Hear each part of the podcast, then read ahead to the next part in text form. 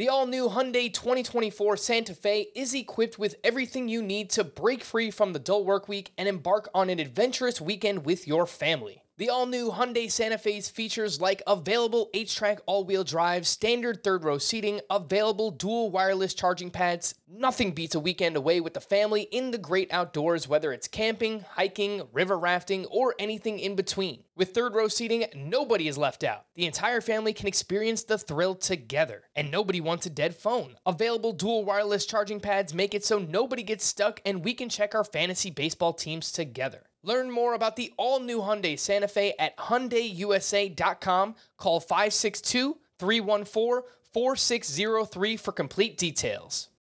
Welcome to the Fantasy Baseball Today podcast from CBS Sports. High drive, center field, hit the wall, grand slam. This is magnificent. Got a fantasy question? Email fantasybaseball at cbsi.com. Get ready to win your league. where fantasy becomes reality. Now, here's Frank, Scott, Chris, and Adam. So you thought we talked a lot about Joe Musgrove before. Well, try the San Diego Padres on for size. Welcome to Fantasy Baseball today on Tuesday, January 19th. Two-man crew, Frank Stanfield and Scott White back at it. Loaded show today. We have third base and shortstop tiers, your mailbag questions, and perhaps the most important trade of all time, Scott. Joe Musgrove is headed to the Padres in a three-team deal. Scott, the ADP on Fantasy Pros is 163.7. Look into the crystal ball. This come March, come this March, where do you predict that ADP will wind up for Big Joey Musgrove? Big Joey must start. Well, it, it was already on the way up, right? Even before this trade, it, you know, the NFBC ADP allows you to section off date ranges. And so more recently, we had seen Musgrove going more in like the 120 range, right? And, and our, our heads were kind of exploding over that. Um, uh, the the buzz is only going to grow louder now that he's actually with a good team, and um, I, I mean, he actually had. Uh, when you consider, uh, okay, the Padres acquired Blake Snell and Yu Darvish prior to this move this offseason already. Well, Joe Musgrove set a career high with a swinging strike rate identical to what Yu Darvish's was last year, and he ended the season with back-to-back double-digit swinging strikeout eff- or back-to-back double-digit strikeout efforts, the first double-digit strikeout efforts of his career. Um, throw it through his curveball a lot more. It seemed to make the the swinging strike rate on everything else go up. So there's definitely reason to be excited about him, and and now he's not cursed by being with the Padre the Pirates. I guess he is with the Padres. Um. So I, I think I think he could. It's hard to see him going much higher than the 120 range because that among starting pitchers, you get into like Patrick Corbin and Charlie Morton. Uh, but maybe he could crack the top 100, which is more like Dylan Bundy and, and Chris Paddack, which, you, you know, what's funny is, again, after they added Darvish, after they added Snell, and now Musgrove, you can make the case that the Padres' fifth starter now, their, their fifth best starter is Chris Paddack, the guy who we all had as their number one starter going into last year. Like there's a case to be made. Personally, I'm not going to put Musgrove ahead of him, but it wouldn't surprise me if if the hype builds to that point. Yeah. And it's it is crazy, man. And we talk about Joe Musgrove a lot on this podcast, and some people might be tired of it. You know, I get it, but let, let's just be real for a second when it comes to Musgrove. His career, 4.33 ERA, 1.23 whip. But he shows these flashes of brilliance, Scott. You mentioned the the final two starts, double digit strikeout efforts for Joe Musgrove.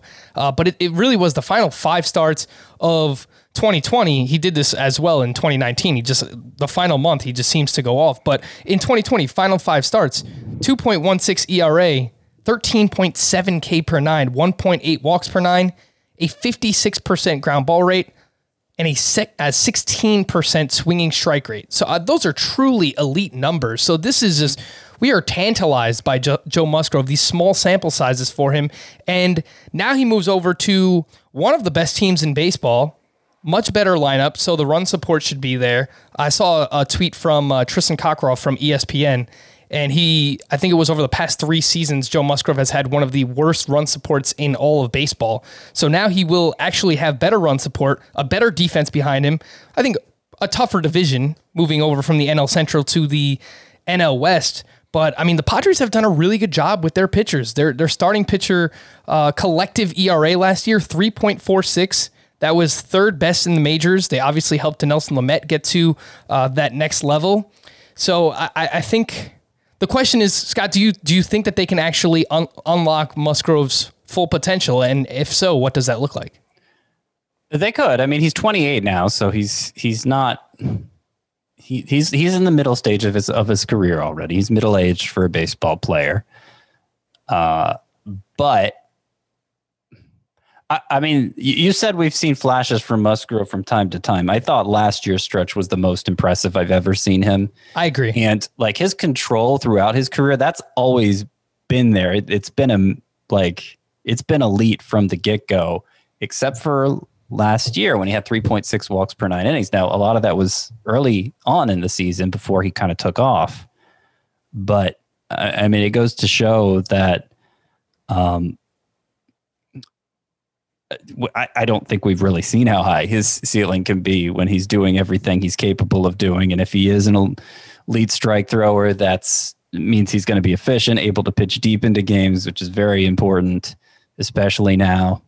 So I, I, I think I think he's a legitimate breakout candidate. I'm not trying to discount the legitimacy of that. I just think he's going to be the breakout candidate everybody's on to. And so it'll be hard to get him at any kind of discount, really.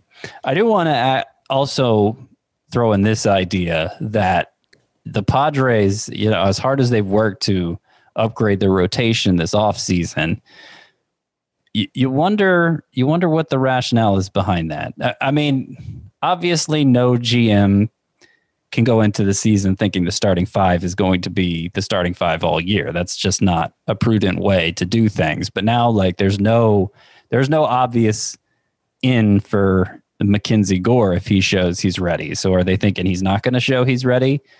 Uh Dinelson Lamet, is this an indication that they're worried about his elbow? They're, they don't have much confidence in it holding up. Like, are are there are there internal secrets that are driving some of these moves, or are they just wanting to have crazy depth for their pitching staff? I mean, it makes me wonder. Yeah, no, I think these are fair questions. Of course, the full rotation for the Padres as of now: Yu Darvish, Blake Snell, Dinelson Lamet, Joe Musgrove, Chris Paddack, and Mike Clevinger in 2022, assuming he returns healthy from his Tommy John surgery. But yeah, this might indicate they don't think Mackenzie Gore is where he should be at. I, I tend to lean with a prospect with that much talent.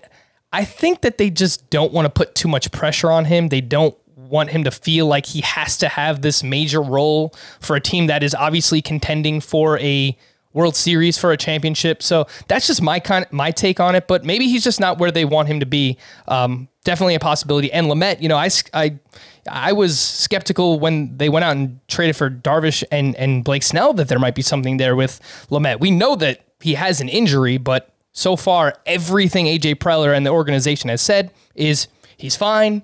He's uh, he's on pace for spring training. Everything looks good. So uh, I guess we'll find out over the next couple of weeks. Pitchers and catchers report mid February. I think it's February 15th. So uh, if he's there, I guess things are, are looking up for Dinelson Lamet. Uh, just the last point on Musgrove. I, I tend to agree with you, Scott. I think he can climb up close near the 100 range in terms of ADP.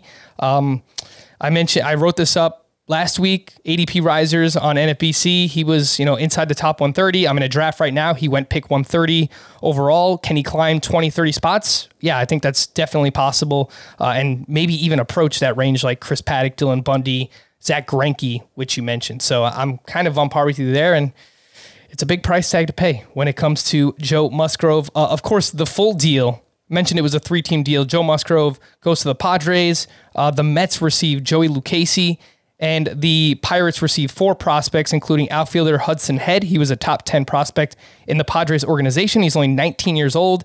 pitcher Omar Cruz, pitcher Drake Fellows, uh, catcher slash outfielder, a Dalton Varsho type here, Endy Rodriguez, and they also received reliever David Bednar.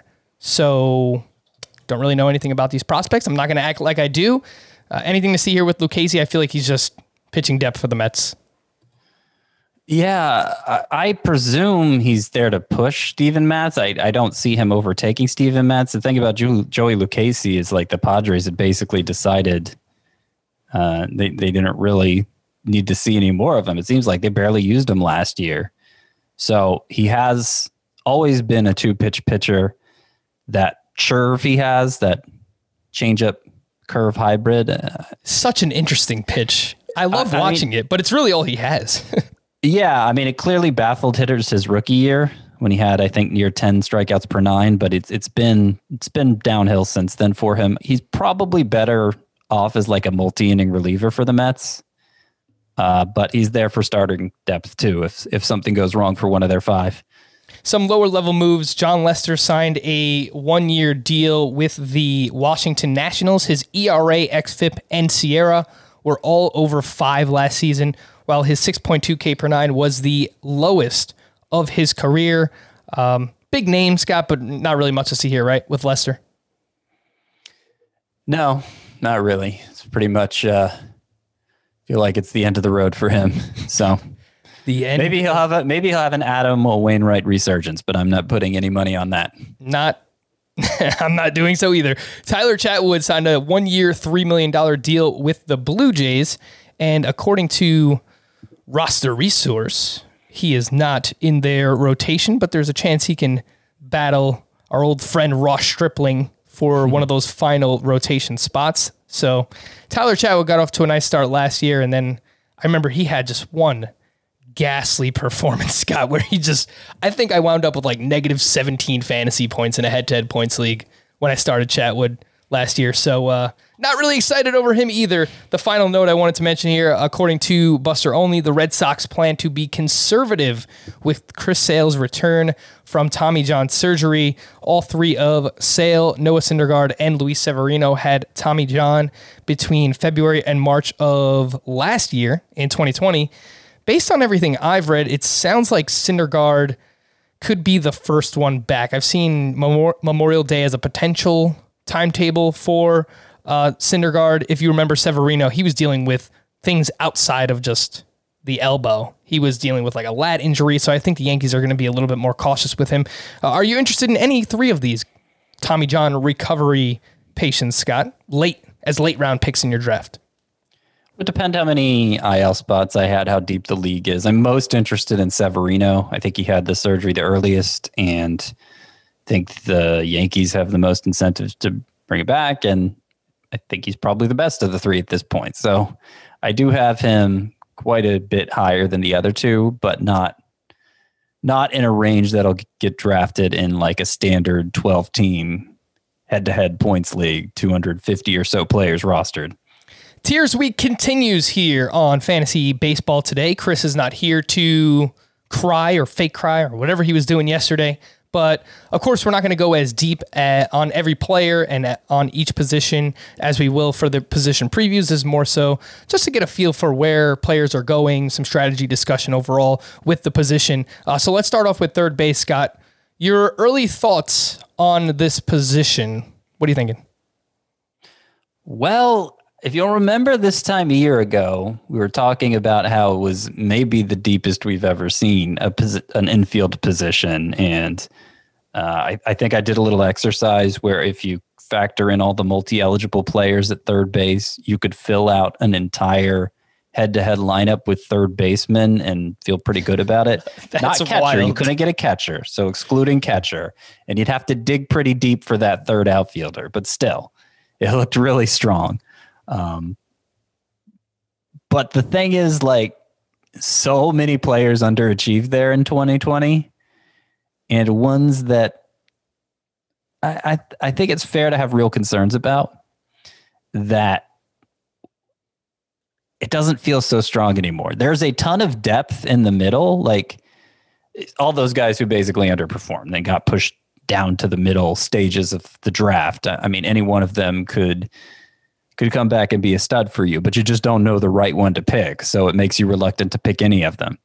Yeah, definitely not as deep as we're used to seeing. Very top heavy position, as we will talk about right now.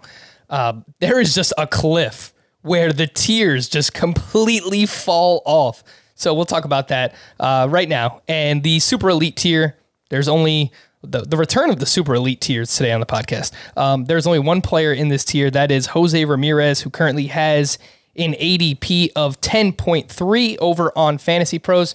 Uh, he's just awesome. I think we're past that ugly 132 game stretch between 2018 and 2019. He finished as a top five overall player in Roto in two of the past three seasons. Uh, Jose Ramirez also finished as a top two hitter in head to head points leagues in two of the past three seasons. He was number two uh, this past season in 2020. He was the number one overall hitter back in 2018 in points leagues. So he's not really someone that you have to differentiate based on format. He makes a lot of contact. He walks a good amount. Uh, he hits a lot of home runs. He steals a lot of bags as well. The last 162 games for Jose, 281 batting average, 38 homers, 26 steals. The guy is elite. The only issue, of course, Scott. Super elite, Frank. Super elite. Thank you. Thank you for the correction there. Uh, the only issue is the lineup. Are you worried, Scott? Because, you know, Chris kind of eased my mind last week when we were you know, talking about Lindor leaving. He said, uh, whatever number, I think it was like 90%. There were studies that show like 90% of a player's production just comes from that player. It's not really their surroundings that uh, influence him all that much. So are you worried about that when it comes to Jose Ramirez? And how early would you take him in each format, roto and head to head points? Well, not that much. I, I, don't worry about him this that much. I, I, will just say that a player who I think is this elite, who is super elite, um, I think he, they're pretty well able to sustain themselves. And a lot of times, what you see if a, a player who can run is in a weak lineup, he tends to run even more. Uh, I, I, don't know. I remember this. This was an issue with Freddie Freeman back when the Braves first started their rebuild, and he was, you know, he was still awesome. So I was a little worried about Juan Soto entering last season, Scott. There you go. More recent example. Yeah, that didn't really matter. No, it didn't really matter. I, I think it can matter for some players. Um, you know, just because I guess the the macro studying the the big study looking at the whole expanse of the league players across the board talent wise um, shows that it's 90% of the RBI run production comes from the player itself. Obviously, that can vary from player to player and situation from situation, but I think it's the ones on the high end that you have to worry about the least. Mm, yeah, I would. I I agree. Like I'm not I'm not all that worried about Jose Ramirez. Chris really did make me feel better about him. How early would you take him in each format? I believe I have him. Let me think here. I think I have him 11th in both. I I think. Uh, but you could make an argument as high as ninth, probably. So 9, 10, 11 for me is Trevor Story, Christian Yelich, Jose Ramirez. Um, and maybe maybe even make an argument a little earlier than that in, in a points league because I, I could see taking Jose Ramirez over Trea Turner in a points league. I probably would, in fact. So, you know, l- late first round range. All right, let's move on to the elite tier here. And um, this includes Manny Machado, Alex Bregman, Nolan Arenado, Anthony Rendon, and DJ LeMahieu. We spoke about DJ LeMahieu a ton yesterday. Use him at second base. But remember, that he has three different position eligibilities throughout your draft. I, Scott, I love this here. I love this mm-hmm. tier of third baseman. ADPs ranging from 21 with Machado down to 35.7 with Anthony Rendon. Uh, I do just want to start with Manny Machado and ask do you think he is overvalued now? Because last year you could have had him in the fifth, sixth, sometimes seventh round. Now he is firmly a second round pick. He finished as the ninth best player in Roto, the seventh best hitter in points leagues in the prime of his career, 28 years old, one of the best lineups in baseball. And he does have a manager who likes to run in Jayce Tingler. So, how do you feel about yeah. Machado? Do you think he's overvalued at 21? Well, I think you're probably buying him at the maximum extent of his potential now. And Like, I don't really understand what went right for him last year. It was kind of a situation, kind of like Eric Hosmer, where uh, the thing that you thought, if only he did this differently, he started doing early on. In Hosmer's case, it was putting the ball in the air more. In Machado's case, it was hitting more line drives. But then that normalized, like with Hosmer, normalized over the rest of the season. Uh, my my thinking with Machado is that he's so fly ball oriented, it just doesn't work in a bigger park the way it did in Camden Yards, and the data seemed to suggest that until last year. So you know maybe he's just he he's just such a high level of talent that that you know he's kind of immune from park factors and and what we saw from him the second half of 2018 and all of 2019 was just a fluke um but I still wonder. I still wonder. I'd be okay drafting him in the second round. The thing is, that you don't need to. And that's why I feel like Manny Machado might be the player I'm the single player I'm least likely to draft because Scott, why do you hate Manny Machado? I don't it's not that I hate Manny Machado, it's just What did he do to you?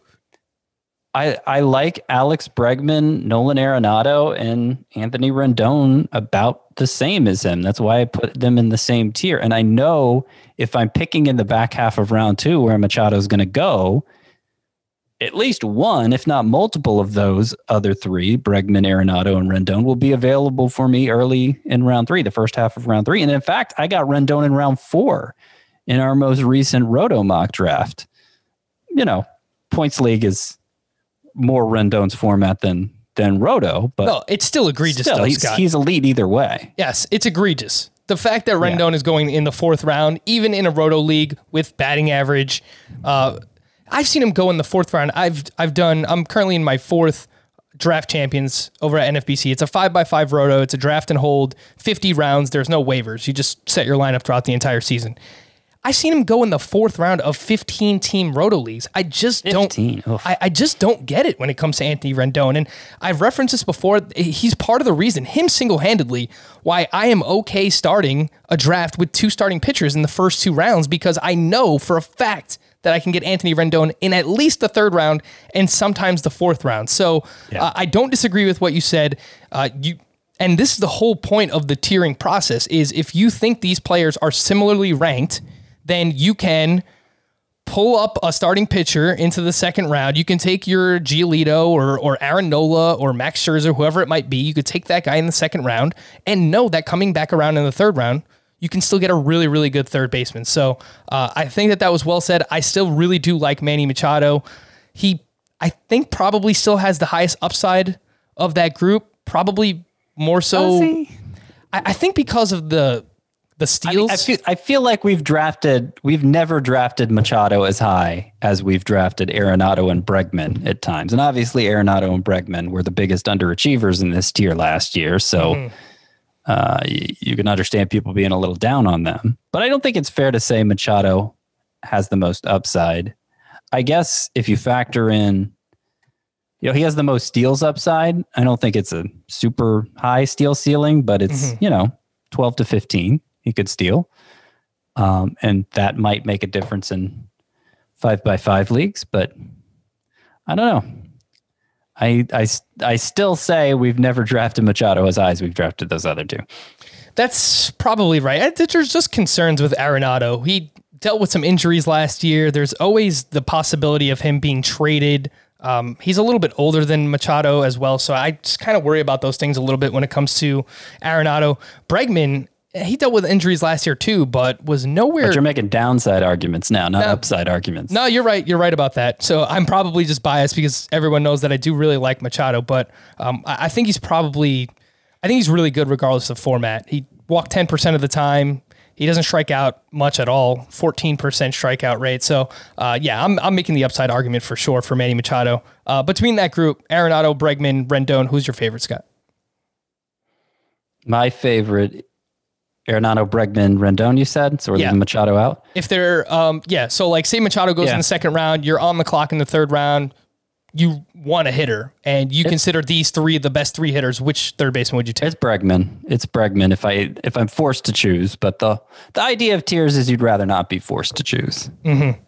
Yeah, for me it's uh it's Rendon. I have him ranked as my third third baseman uh, in both formats. Four straight seasons with an OPS over 900. He's probably going to miss 10 to 15 games throughout the course of the season because he always does. But I, I might argue that he is the safest third baseman going in the first three or four rounds.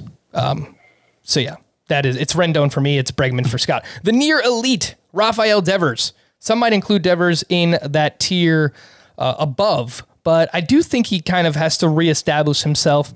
Uh, he represents, and this is this is the drop off, Scott. This is the cliff. I think after Devers, we just see this huge drop in uh, expectations, uh, in rankings, just in general, in ADP. Because the next group, you're talking about Biggio, who has third base eligibility, but Suarez, Matt Chapman, Gio Urshela, Yoan Moncada, which are fine players, but we've seen Devers be uh, better than those guys at his ultimate upside. So, um, do you agree? Do you agree that this kind of represents that cliff? And um, why is he not in the tier before this?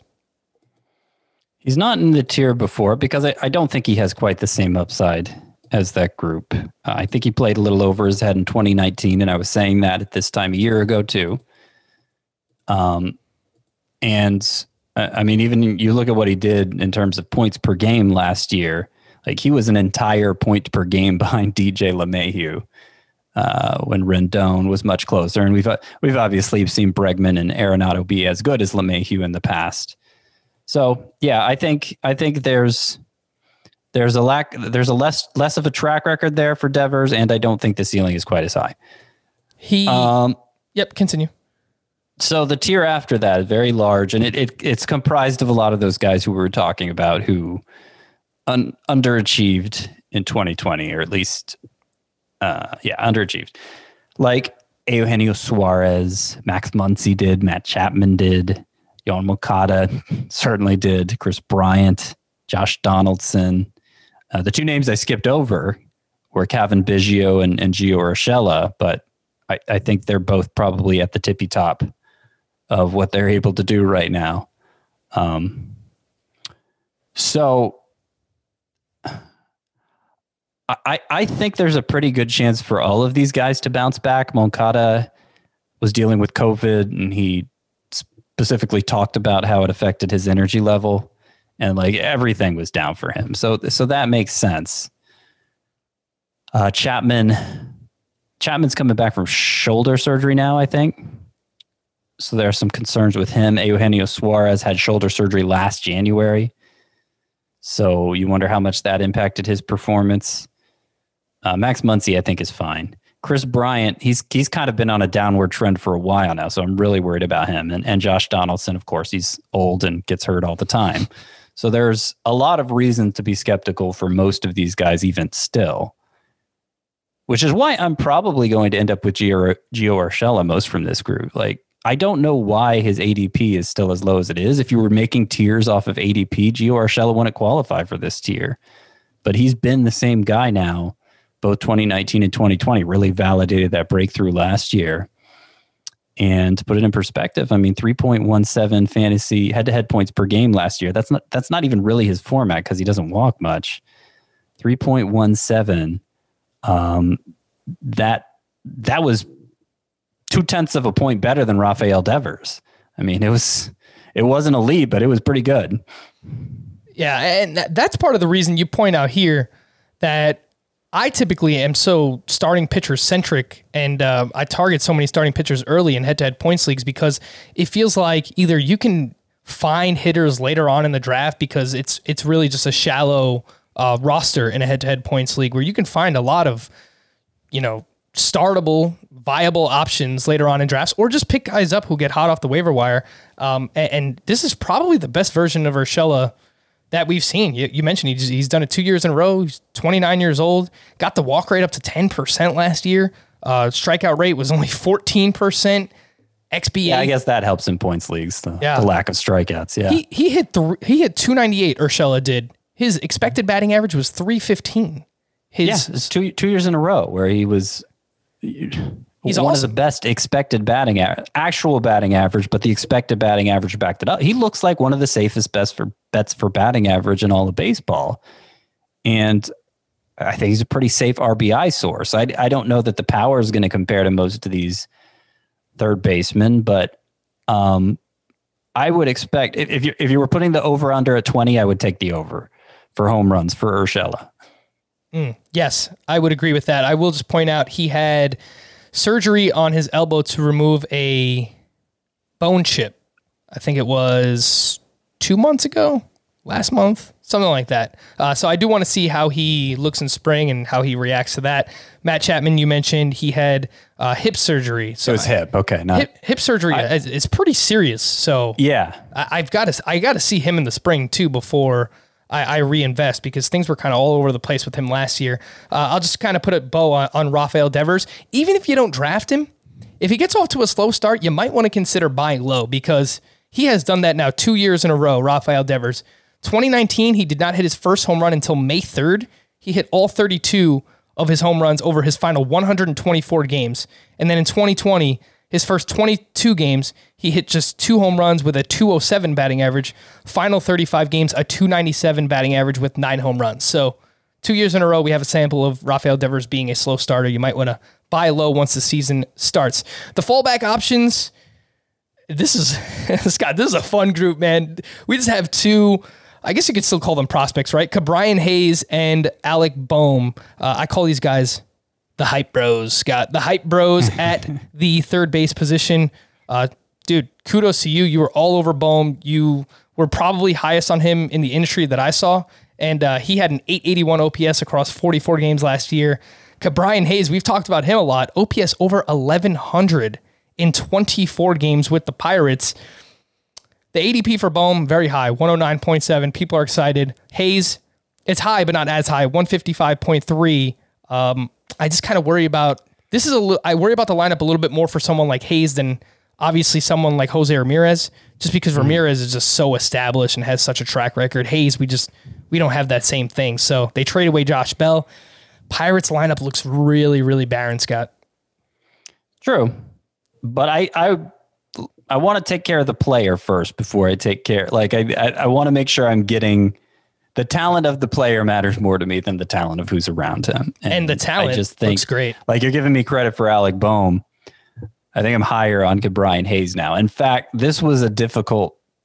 This was a stretch in the tiers regardless of position, this was one of the toughest ones for me to figure out because it's tempting for me to put Ke'Bryan Hayes a tier higher in that tier with Gio Urshela and Matt Chapman and Yoan Moncada.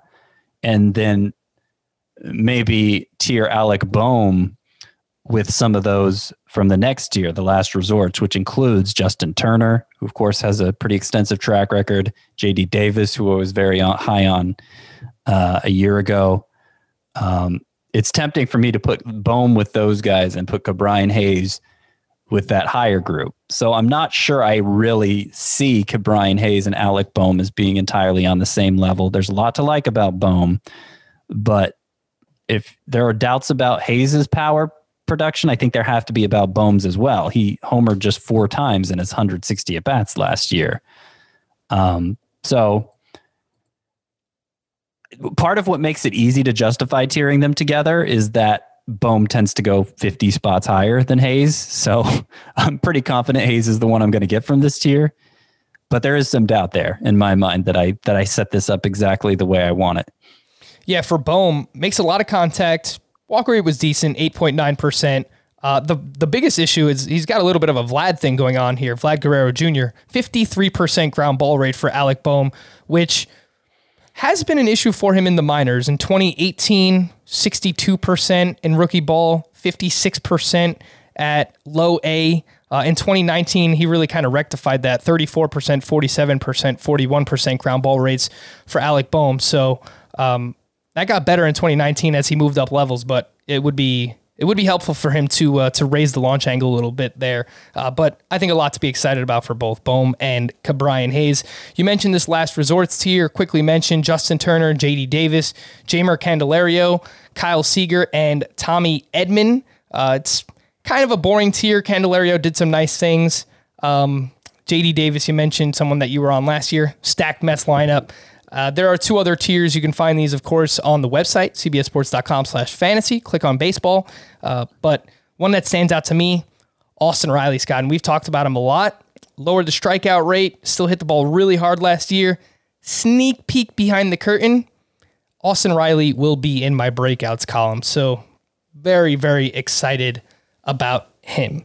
We're going to take a quick break, but quickly, I want to let everyone know that UFC is this weekend. Any UFC fans out there? The notorious Conor McGregor is back. UFC 257 this weekend from the Etihad Arena in Abu Dhabi.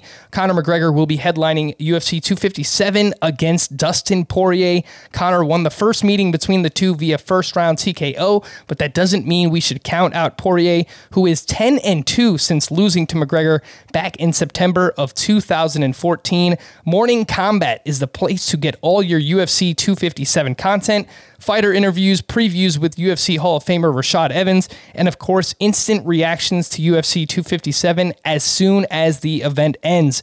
Download and subscribe to Morning Combat on Apple Podcasts, Spotify, Stitcher, and wherever else podcasts are found.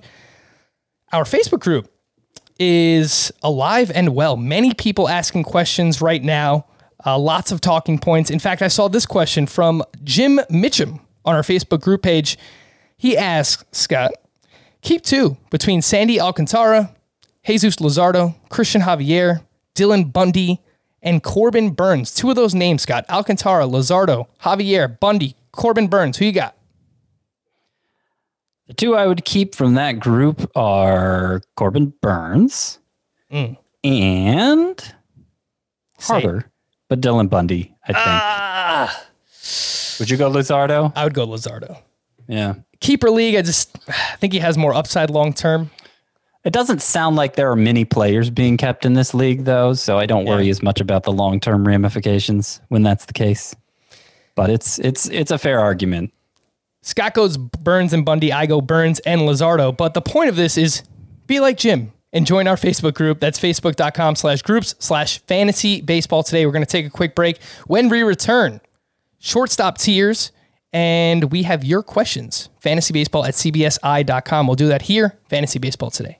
Worn by players like Michael Harris to meet the demand of elite ball players, the New Balance Fuel Cell 4040 V7 is a versatile option. The 4040 V7 is built for the athlete who needs responsiveness and ability to cut and run at their full speed. The model features a fuel cell foam underfoot and a synthetic and mesh upper to provide breathability, comfort, and a snug fit as you round the bases. The fuel cell midsole features nitrogen infused foam specifically designed to propel athletes forward. Learn more about the 4040 at newbalance.com.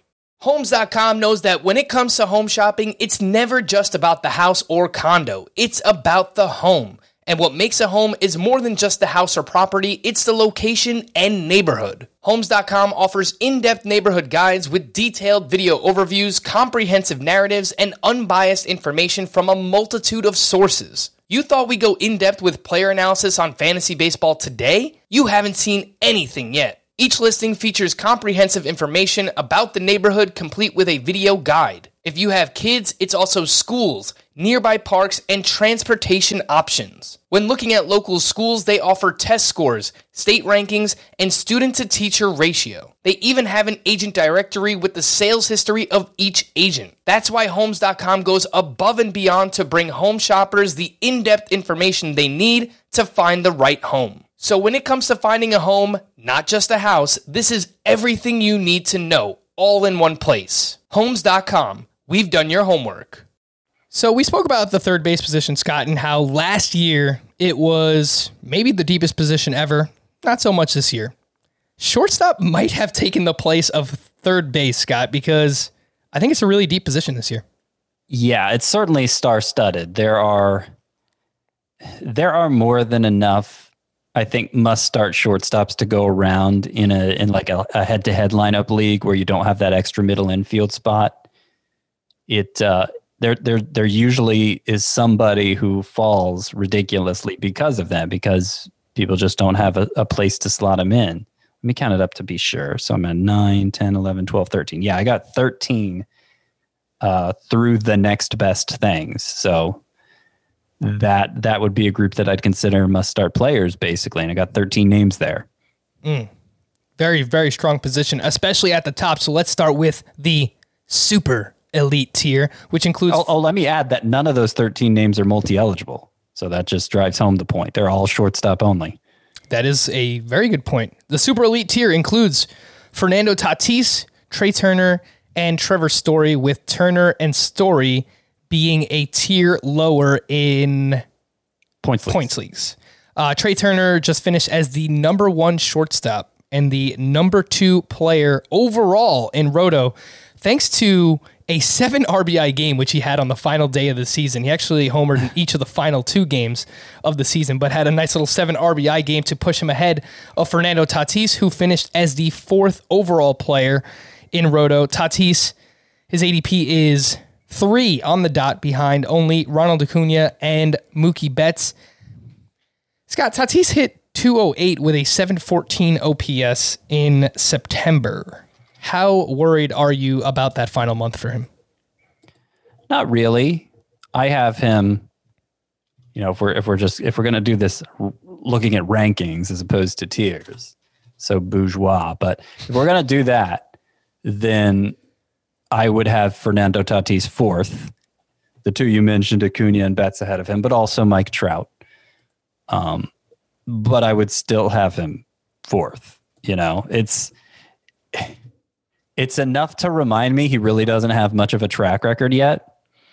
But at the same time, there were some pretty significant underlying changes beyond just he was really hot in August, like his cut way down on the strikeouts. He he set a new record for hard hit rate by a lot, which I mean isn't so surprising that you see these kind of outlier uh, league leader type numbers in a shortened season. But still, it's it's he set the hard hit record by so much over Aaron Judge the year Aaron Judge hit 52 home runs, was it? And like Tatis just blew that out of the water. His launch angle was better. Like he improved in a lot of the ways. Like a, a lot of the hits I had against him at this time this year, just last year, just don't exist anymore. And obviously, he's projected to steal a lot of bases in addition, in addition to doing everything else. Yeah, he just Scott. You mentioned the hard hit rate, and I, know that that was actually an amazing stat, which you include included in an article on CBSSports.com. Uh, Fifty six amazing stats, and it really is an awesome article. I went through and read read it today. I actually I copy and pasted a bunch of them into my notes, so I just have them whenever I'm looking up a player. I, so I thought I recognized some of those you pointed out. Yeah. yeah, that's how good the article was. I'm stealing Scott's work. I'm plagiarizing him. But I told him about it, so it's okay. Um, Tatis, how hard he hit the ball. He he led baseball, led all of baseball in average exit velocity, hard hit rate, and barrel percentage. He is 22 years old. He is the face of baseball. So I have absolutely no issue taking him as the third player off the board in a roto league. Um, how early do you take him in a points league, Scott? I think for me, I think it's probably in that seven, six, seven range. Um, I would take Trout ahead of him. I would take Betts. I would take the three elite starting pitchers, uh, Bieber, DeGrom, and Gerrit Cole. And I think I would take Juan Soto ahead of him. Definitely, I'd take Juan Soto ahead of him. I have him eighth, so I would also include Acuna ahead of him. If, if I'm putting Acuna ahead of Tatis in a in a in a categories league or roto league, then there's no reason I wouldn't do the same in a points league. I'll just quickly mention on Trea Turner. He is 27 years old, and I, think this is the best version of Trea Turner that we've ever seen yet. He hit 335 with 12 homers and 12 steals in 2020. That is a 30 30 pace over 150 games. So maybe the steals are starting to come down a little bit, but with that, his power and just his his contact skills in general, his ability to drive the ball uh, is better than than we've ever seen before. So uh, I think if you want to bypass starting pitchers, I'm okay taking Trea Turner as high as fourth in a roto draft. I wouldn't do that just because I, I prefer the pitching, but if that's a way that you like to draft, I, I don't mind doing that. The elite tier, Scott, includes Francisco Lindor and Corey Seager. Uh, it was a rough season for Lindor. Not what we're used to seeing. He finished as the 11th best shortstop in Roto, just 2.9 fantasy points per game. That was worse than Miguel Rojas and David Fletcher, to put that in perspective. So, is Lindor a no go in a head to head points league this early? And in the second round, where his ADP current, currently stands, I think it's I think his ADP is 17. Yeah, 17 on the dot. No, there's nothing in the underlying numbers for Lindor that suggests to me had the season played out another four months, he wouldn't have finished with his typical numbers. I think I think it stands out as worse than it actually was because you get these outlier performances in a short season, like we saw with Trea Turner and this never before seen power, um, like we saw with, I mean, with Tatis to an extent. But I mean, even those two names you pointed out, Rojas especially, like what did he hit? Like 360? there, there are a lot of outlier performances at every position that just kind of pushed a more typical performance, but just kind of a little underwhelming, like Lindor had. It, it pushes it down even further and makes it seem worse than it actually was. Mm. Ah, you know what? Rojas actually ended up hitting only 304. So, you know, I wouldn't expect an 888 OPS from him again, but it wasn't as exaggerated as I thought it was. Yeah, probably not going to happen from uh, from Miguel Rojas. Uh, you know, just in general, I do agree. In a roto or a categories league, I have no problem taking Lindor around the turn, the early second round. Points leagues, I think it's a little bit harder. He doesn't strike out. He makes a lot of contact, but I think so much of his value comes in steals that if he's going in that early second round in a, in a points league, I, I, probably would look in a different direction. Is Corey Seager that direction I would look in? Probably not that early, but uh, last year, Scott, he was going in anywhere from the 10, 10th round, 10 to 12th round range, uh, and we were all over it. We love we love the the value for for Corey Seager. Um, are you concerned at all with the injuries? Because I think there's still kind of a thing. He missed eight games last year and obviously has an extensive injury history. You now have to use a pick for Seager that is 36. So third round, much different than last year. Yeah, I, I don't worry about it so much.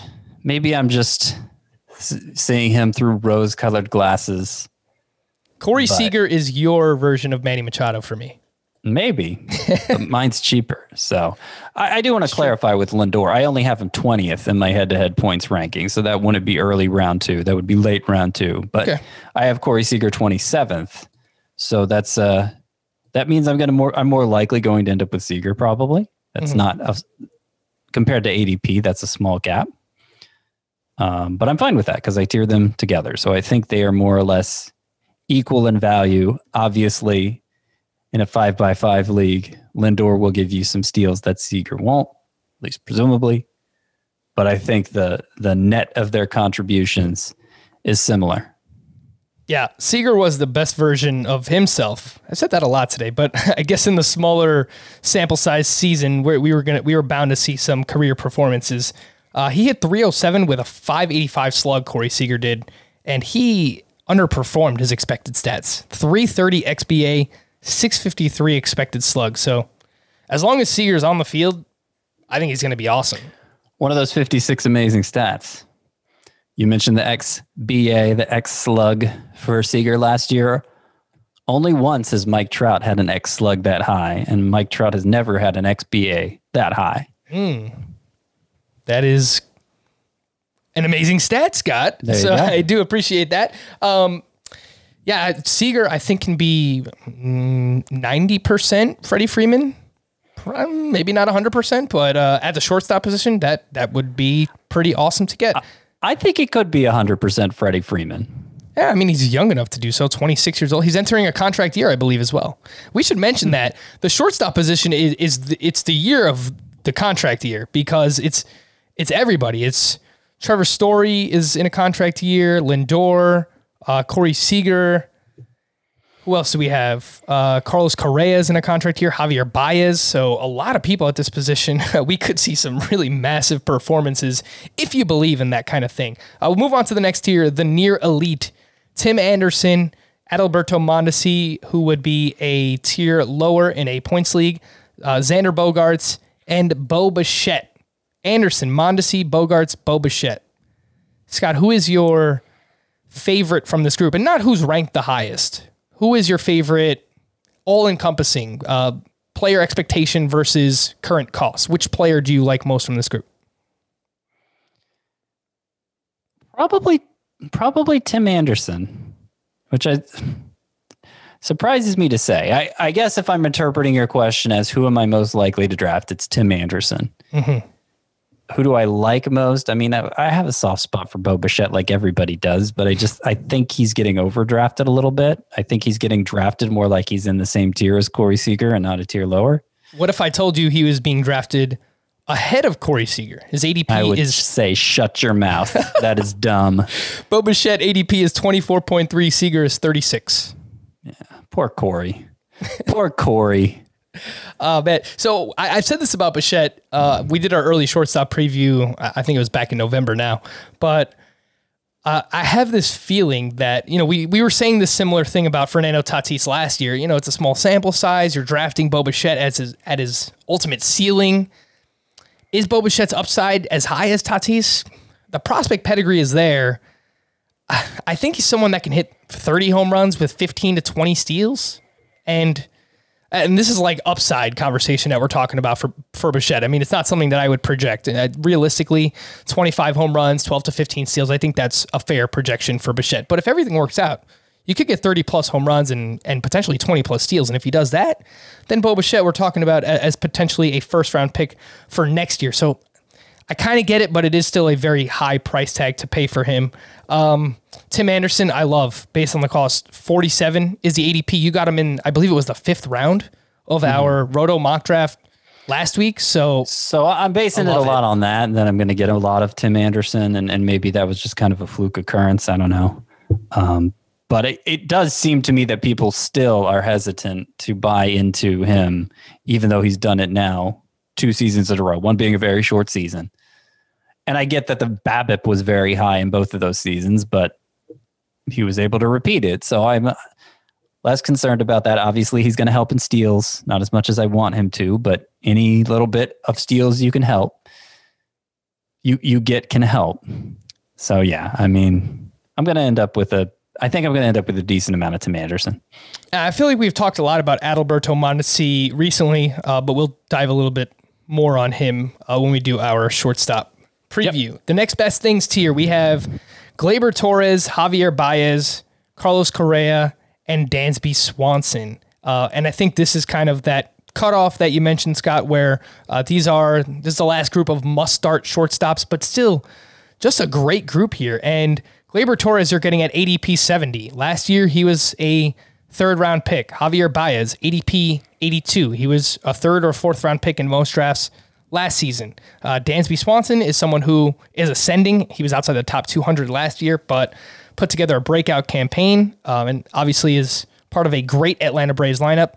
Uh, and then Carlos Correa, who we have seen, Scott, have elite seasons. We have seen him post 900 plus OPS seasons two times in the last four years. His ADP is down at 123. This is so, so similar to me as Corey Seager last year. Someone that was getting devalued, underappreciated because of injury concerns, yet Carlos Correa is in the prime of his career and he's entering a contract year. I will have a lot of Carlos Correa in 2021, which is something I did not see myself saying. I was not on him last year, but this is by far the lowest cost that we've ever seen for Correa. Yeah, so this tier is is kind of like so. This is the next best things at shortstop. It was, uh, it was the same tier. The next best things at third base, where it was just a, a lot of guys who we've seen more from in the past than we saw in 2020, and and the the obvious trifecta here is Torres, Baez, and Correa, who at this time, yes, last year I think they were all in the lead or at least the near elite, so two or three tiers higher. Um, and they're all in the prime of their career still. I mean, Torres is only 24. So it's it's a good investment to make, particularly if uh, if if I draft a shortstop before getting to that this trio, I'm still considering this trio either from my middle infield spot or maybe even my utility spot because the the discount has the potential to be so great for them. Uh, Swanson's inclusion here is kind of interesting. He's, I, I think he's definitely better than most of who I have in the next tier. The fallback options, so I'll go ahead and mention those names. The fallback options is Didi Gregorius, Marcus Semien, Jake Cronenworth, and David Fletcher. Fletcher probably be a tier lower in points leagues. Uh, so Swanson's definitely better than them, but he doesn't have the upside of Torres, Baez, and Correa. I don't think, at least not Correa and Baez. Um, Gregorius was a tough one for me because Gregorius was about as good as Swanson last year. And I don't think it was in a way that's unrealistic for him to repeat. So I was kind of tempted to Gregor to move Gregorius up a tier with Swanson, but then that would also mean tiering him with Baez, Torres, and Correa. Maybe if we're doing most likely scenario, that's fair, but obviously those three have a higher ceiling than Gregorius, and that has to be factored in as well. So it, it, it gets a little murky there with Swanson and Gregorius, is, I guess is what I'm trying to say. But ultimately, I put them in separate tiers. Swanson higher than Gregorius. Uh, Didi wound up hitting 284, 10 homers, 40 RBI with the Philadelphia Phillies last season, and 827 OPS was the second highest of his career. Uh, I think a lot still comes down to landing spot for Didi Gregorius, uh, Scott. Sure. We know that you know he pulls the ball so much, and he's been helped out by playing in, in hitters parks the past couple of seasons with the Yankees and uh, obviously with the Phillies and Citizens Bank. So we've heard some rumors about Cincinnati. They're looking for a shortstop, but they've really been shedding payroll. So I don't I don't know how much they're going to be willing to dish out for someone like uh, Gregorius. Uh, but we, we will see where he lands. I think he's still a really really productive player. There are two. No, there are three other tiers that we didn't get to here. The last resorts, the deep leaguers, the leftovers. Again, you can find those on the site. Andres Gimenez, Scott, is someone who is rising and rising quickly. Uh, I mentioned this draft that I am currently in, and he went in the eighth round. Scott, Andres Gimenez went in the eighth round of a 15 team league. So people, Why? uh, people are getting so excited. I, I think it's just the speed. Like they're excited about that, but um, I still kind of worry about the bat and, and the batting average in general. So Yeah, I I liked mean- Gimenez when he was going around pick 200. I, I don't like him as much when he's going around pick uh, 120 here. So worry about that. All right. We have some questions. Fantasybaseball at cbsi.com. Continue to email us, send those in. Uh, if you have a question, you can drop it in our five star Apple Podcast rating and reviews. I saw someone there recently ask for first year player draft rankings. So we'll have to, we'll come up with a little something. I don't know if we'll put together an article on the site, but we'll uh, we'll do a segment on that coming up over the next month or so. First year player draft rankings in dynasty leagues. This question's from Dan Wright. Got a quick trade question for you. Dynasty Points League. I give Clint Frazier and Tucker Davidson, who is a top 10 pitching prospect for the Atlanta Braves. I get George Kirby, who is a top 10 prospect for the Mariners. He's a starting pitcher. And Griffin Canning. I have Kyle Lewis, Teoscar Hernandez, Juan Soto, Jarred Kelenic, uh, Dylan Carlson, and Ryan Mountcastle currently as keepers in my outfield and utility spots. So I have space to trade away an outfielder. I really liked Kirby based on what Scott and the Welsh had to say. And I, I know he's like a year or two away, uh, but is giving up Frazier too much. The deal Frazier, Davidson for George Kirby and Griffin Canning. What do you think, Scott? No, it's not too much. It's easier to do because it's a points league, giving up an outfielder and getting pitchers back. And it's much, much easier to do when you look at your slew of outfielders there, especially since I'm presuming it's a three outfielder league since it's a points league. So that's a really easy trade for me to do. Davidson um, is a low lower stature of prospect. I, I don't want to put much dynasty value on him at all, as a matter of fact. So definitely would rather have Kirby and then Frazier for Canning. It's probably an even swap anyway, but I think especially given the context. Take the trade, says Scott. This one's from Andy Garbers. Give Mike Clevinger, who will miss all of 2021, and Ian Happ. Clevinger and Ian Happ to receive to Nelson Lamet. this is an interesting one, Scott. Could totally backfire. Maybe Lamet doesn't throw a pitch in 2020 and we end up seeing Clevinger back before Lamet. But I think just as things stand now, knowing what you know, Ian Happ shouldn't be what prevents you from exchanging Clevinger for Lamet. So, yeah, I think you have to take it. Scott says, take the trade. This one's from Ben in Maple Ridge. Maybe I'll make some kind of soundbite, some kind of cool soundbite. If someone uh, more technologically savvy wants to do that for me and send it in, fantasybaseball at cbsi.com. Thank you so much. Take the trade. Ben in Maple Ridge. 16 team head to head points league. Six keepers with no cost. Guaranteed keepers are Trout, Scherzer, Freeman, Bauer. Wow, that is stacked. I have to pick two of Wander Franco, Vlad Jr., Kenta Maeda, and Kyle Tucker. I have no first or second round picks, but I have a bunch of picks in rounds three to five. So I am poised to go for it this year. I am a habitual prospector. Don't know if that's a word. Probably. Maybe. I know I should keep Maeda to shore up a strong rotation. So really, it's between Vlad, Tucker, and Wander Franco. Hmm. What do you think, Scott? Two, two of those: Maeda, Tucker, Vlad Jr., Franco. I think it's easy to exclude Vlad. What? I, I think it's easy to exclude Vlad. Uh, I don't love the idea of giving him up, but I think I think he's the easiest to exclude here because I, I mean he's he's underachieved in a way. I don't know. I, I drop him behind Wander Franco in in, in long term rankings. No, am I wrong? It's close. I, I'm is- doubting myself all of a sudden. This is a close one. Yeah, Vlad Jr. versus uh, it would, Franco. I'll also say this: it would be easier to keep Tucker if this wasn't a points league. If it was a categories league, then I Mm-hmm. think Tucker would be a must. But since it's a points league, I don't think it's a must. I guess what I'm trying to say is I, I feel like I'd keep Wander Franco here, which is maybe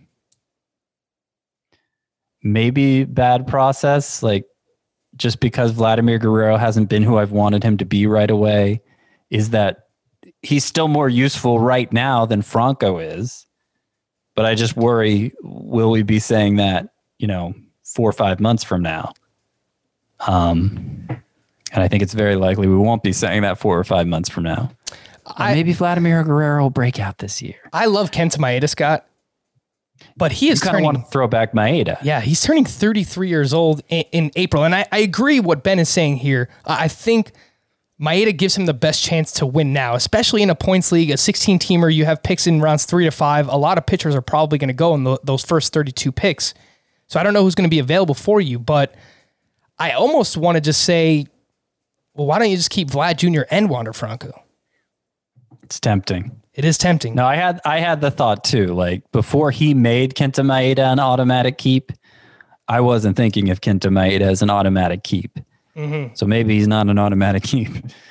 Uh, it, you know, usually six keepers isn't enough for me to say, okay, there's there's very little turnover happening in this league, so you have to you have to plan long term. Usually that's not what I'd say, but it being a 16 team league, uh, I think makes it more that direction. So I don't know. I'm kind of with you. I'm, I'm kind of thinking Guerrero and, and Franco here. And, you know, if it doesn't work out for you this year, you're still in good position. You're still in a good position next year. Yeah, not only do you have four fantastic keepers that help you win now, but you have Vlad who has immense breakout potential, uh, and you have the top prospect in baseball. I don't know how much he'll contribute this year. Maybe he's you know a contributor in the second half, but long term, uh, you give yourself two really great pieces there with guys that can help you win now. So Plus, I'm I, don't know the way. trade market in this league, but I imagine Franco and Guerrero both would fetch a bigger return than Maeda would. For sure. This one's from a different Ben, 12 team points league. I'm trying to decide on my keepers. The players I keep are not tied to losing draft picks, but the league will be reset after three years. So this is year two. I get to keep two of these players Gerrit Cole, Jack Flaherty, Lucas Giolito, Luke Voit, Charlie Blackmon, Nelson Cruz. I assume it's one of the top three, uh, two of the top three pitchers here. Uh, yeah. So he gets to keep them for two more years, is what he's saying. Yep. Yeah, I would keep Cole and Giolito. Agreed. This one's from Casey Smith. Grade the trade. Grade the dynasty trade. 24 team points league with 50 man rosters, 16 active, 18 bench, 16 minors. No salaries, so all players are equal in terms of cost. I give Victor Robles and Andujar. I get Franmil Reyes and Adam Frazier. Points league. Oh, points league, Dynasty. Yep. dude. I don't. I don't have. I don't care much about Victor Robles in a points league at all. At all. But do you care uh-huh. at all about Franmil Reyes or Adam Frazier? is the question. Well, fair point. Tw- fair point. This is a pretty inconsequential trade, it would seem. I think my favorite player of these four, even in a points league, especially considering it's a 24 team points league, I think my favorite player overall is Franmil Reyes. So I, I agree. So I think I would make the trade just for that reason. Well, grade the trade, Scott. What would you grade? The oh, grade it. Eh, I mean, it's pretty close to a C. Pretty close to an I don't care even swap. I'll I'll, I'll give it a C plus. Yeah, I'll, I'll go B minus. I, I, do like the Franmil Reyes side more. This last one's from Ian. Dear Mario, Wait. Luigi, and what's up? You said C minus. No, did I say C minus? I meant B minus. Oh, okay. Sorry, I may have misheard. Go ahead. Sorry. Yeah. Uh, this one's from Ian. Dear Mario, Luigi, and Bowser. Hmm. Where hmm. where where are those guys from, Scott? I don't know. Wasn't wasn't Bowser like a third baseman for the the Mariners back in? Oh, I think that was Mike Mike Blowers, right? Yeah. Now, obviously, this is Super Mario Brothers. yeah, and l- let's work that in a little bit more. When you send your emails in, uh, send us some kind of.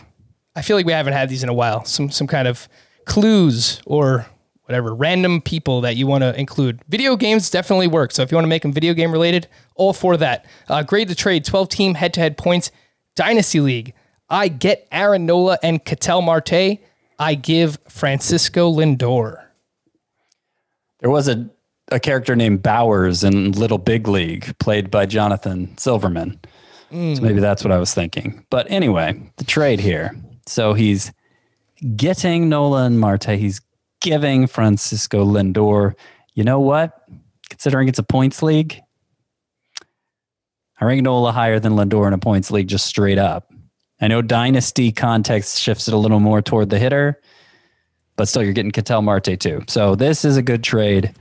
I give it a B plus. I like it a lot. I was going to say B plus as well. Get out of my head, Scott. We're going to wrap there. For Scott, I'm Frank. Thank you all for listening and watching Fantasy Baseball today. Danny and Will will be, will be here on Wednesday. We'll be back on Thursday. Bye bye.